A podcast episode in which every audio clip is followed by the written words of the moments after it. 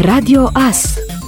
Informațiile zilei Echipe mixte formate din reprezentanți a Inspectoratului pentru Situații de Urgență Horea al județului Mureș, a Inspecției de Stat pentru Controlul Cazanelor, recipientelor sub presiune și instalațiilor de ridicat și ai Direcției de Sănătate Publică au început marți controlele în toate secțiile spitalelor care sunt racordate la prize de oxigen. Prima secție ATI verificată fiind unitatea de suport medical COVID-19 din Târgu Mureș. Prin verificările pe care le desfășurăm, urmărim inclusiv inclusiv documentele de instruire pentru personalul medical care își desfășoară activitatea în secțiile de terapie intensivă și vor fi verificate de asemenea cu sprijinul ISCIR echipamentele atât cele de gaze medicale, cât și echipamentele care se utilizează în situații de urgență. În situația în care echipamentele respective sunt defecte sau funcționează cu defecțiuni, instalațiile prezintă defecțiuni la utilizare, pot apărea situații potențiale care să determine apariția unor incendii sau sau la apariția unor explozii în mediile bogate în oxigen, se poate întâmpla ca un eventual incendiu, un început de incendiu, să se transforme ulterior într-o explozie, a declarat colonel Mihai Pălăcean, șeful Inspecției de Prevenire din cadrul ISU Mureș. Reprezentantul ISU a arătat că activitățile de control se vor derula toată săptămâna, astfel încât să fie verificate toate secțiile ATI din județul Mureș. Managerul Spitalului Clinic Județean de Urgență Târgu Mureș a arătat că aceste verificări sunt binevenite binevenite, deoarece pot identifica și aspecte care trebuie corectate și astfel personalul medical și pacienții să fie în siguranță. Pompierii militari din cadrul detașamentului de pompieri Târgu Mureș au intervenit în noaptea de marți spre miercuri pentru stingerea unui autoturism cuprins de flăcări în localitatea Rivezeni. Din fericire, nu au fost victime și nu au fost afectate alte construcții învecinate, a transmis biroul de presă al ISU Horea, județul Mureș. La data de 13 noiembrie, polițiștii din cadrul Poliției Municipiului Sighișoara au fost sesizați cu privire la dispariția a două minore în vârstă de 14, respectiv 13 ani, care au plecat voluntar de la domiciliu în data de 12 noiembrie și nu au mai revenit până în momentul sesizării poliției. Potrivit reprezentanților Inspectoratului de Poliție Județean Mureș, ulterior, la data de 15 noiembrie, minorele au fost depistate în județul Mureș. Din verificări, rezultând faptul că cele două au plecat de bună voie de la domiciliu și nu au fost victimele vreunei infracțiuni, fiind predate familiilor. Qatarul va găzdui în februarie 2021 Cupa Mondială a Cluburilor, amânată în acest an din cauza pandemiei de COVID-19. Cupa Mondială a Cluburilor FIFA 2020 va avea loc în Qatar în perioada 1-11 februarie 2021, a anunțat FIFA. Competiția era programată inițial în decembrie 2020. În 2019, trofeul a revenit echipei Liverpool.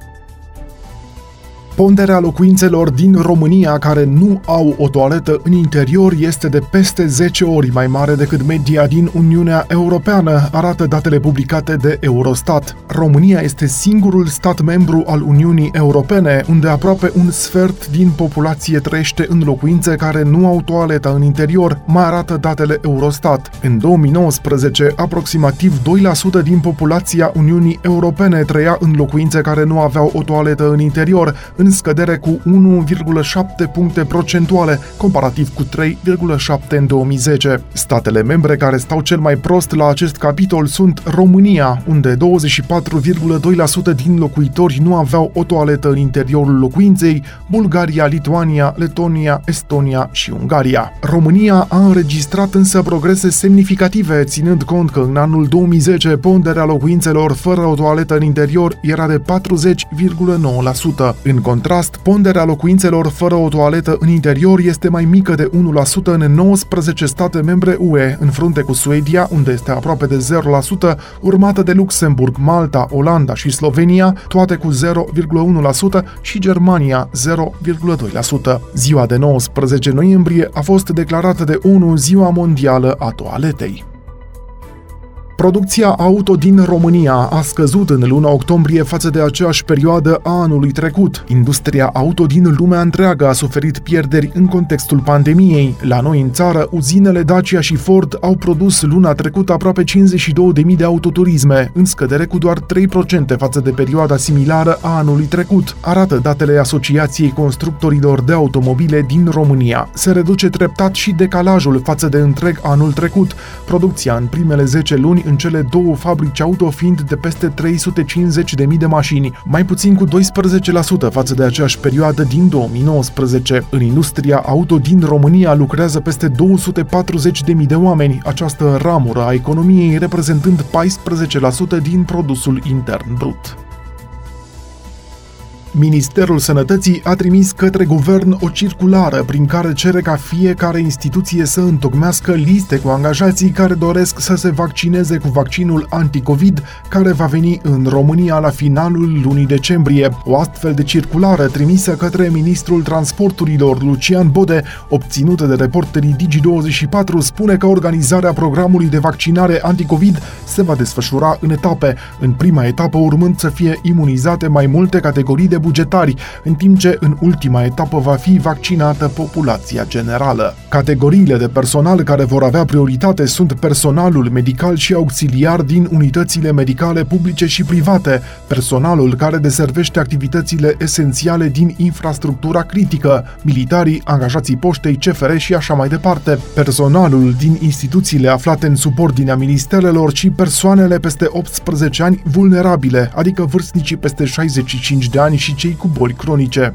Documentul subliniază că abia în ultima etapă va fi vaccinată populația generală. Pe baza circularei primite de la Ministerul Sănătății, fiecare minister a emis la rândul lui circulare interne, prin care își anunță angajații, demnitarii, înalții funcționari publici că este deschisă lista de înscriere pentru vaccinare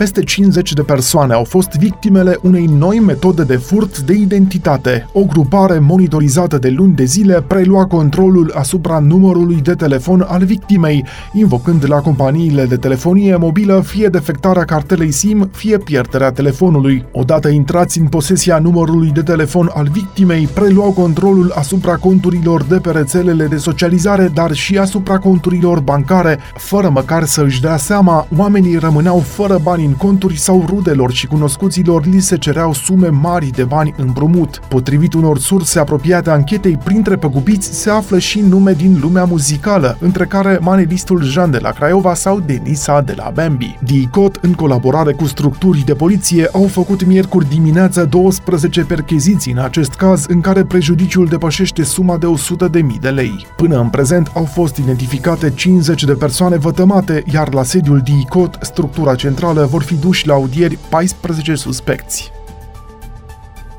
Facebook extinde în România un program de verificare a veridicității informațiilor în parteneriat cu agenția de știri AFP, în calitate de examinator al informațiilor certificat prin rețeaua internațională de verificare a faptelor. Facebook lucrează cu organizații de verificare a veridicității informațiilor în 15 țări europene, cele mai recente pe listă fiind Slovacia, Cehia, Germania și România. AFP va verifica conținutul postat pe Facebook în limba română. Reprezentanții Facebook spun că o colaborare cu agenții locale nu este exclusă pe viitor, însă acest lucru nu poate fi realizat momentan deoarece verificatorul trebuie să dețină un certificat de examinator al informațiilor certificat prin rețeaua internațională de verificare a faptelor, condiție ce nu este îndeplinită de nicio publicație în prezent. Potrivit companiei, alegerea țărilor care fac parte din programul menționat este legată și de proximitatea alegerilor. Facebook subliniază că decizia de etichetare inițială a informațiilor considerate false va fi luată în permanență de o persoană și nu de inteligență artificială,